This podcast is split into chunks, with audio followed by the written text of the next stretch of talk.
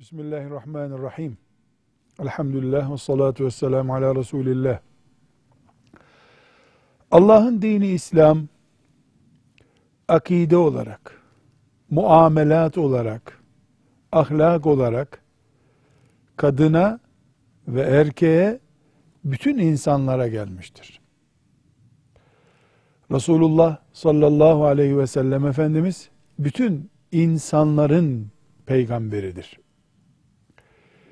herhangi bir konuda kadın ve erkek ayrımı yapmak mümkün değildir. Eğer konu iman konusuysa imana kadın da erkek de muhataptır.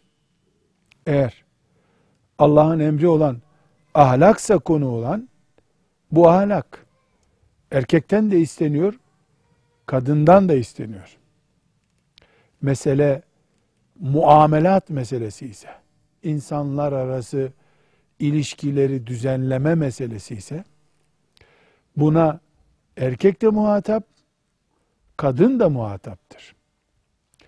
Ne erkek ne de kadın filan konudan Allah beni muaf tutmuştur.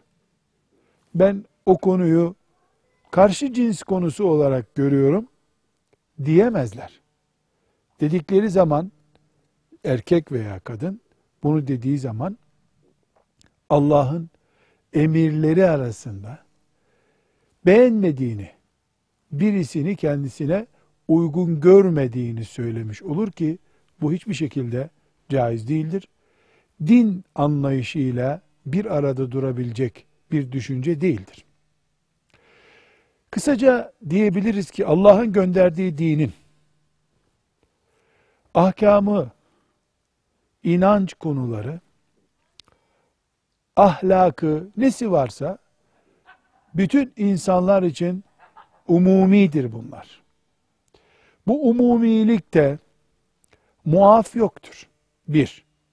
İki, Allah'ın dini ancak ilimle yaşanabilir.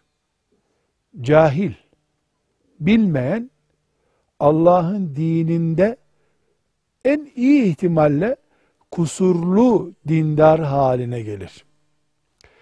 Çünkü iman da bilmekten geçiyor, ibadet de bilmekten geçiyor, ahlak da bilmekten geçiyor. Kadın da erkek gibi imanla muhatap olduğuna göre, iman edeceksin dendiğine göre kadına, kadına da ibadet edeceksin dendiğine göre, kadına da senin üzerinde de ahkam var, Allah'ın hükümleri senin için de geçerlidir dendiğine göre, kadın da bilmek zorunda, öğrenmek zorunda. Bunun için ilim, erkeğe olduğu kadar kadına da farzdır. Bizim tarihimizde yani Resulullah sallallahu aleyhi ve sellemin üzerine Kur'an ayetleri indiğinden bu yana olan tarihimizde kadını ilimden men eden, ilmi erkeğe mahsus bir ünvan olarak gösteren bir uygulama yoktur. Bazı dönemlerde kadınlar eğitilememiş olabilir.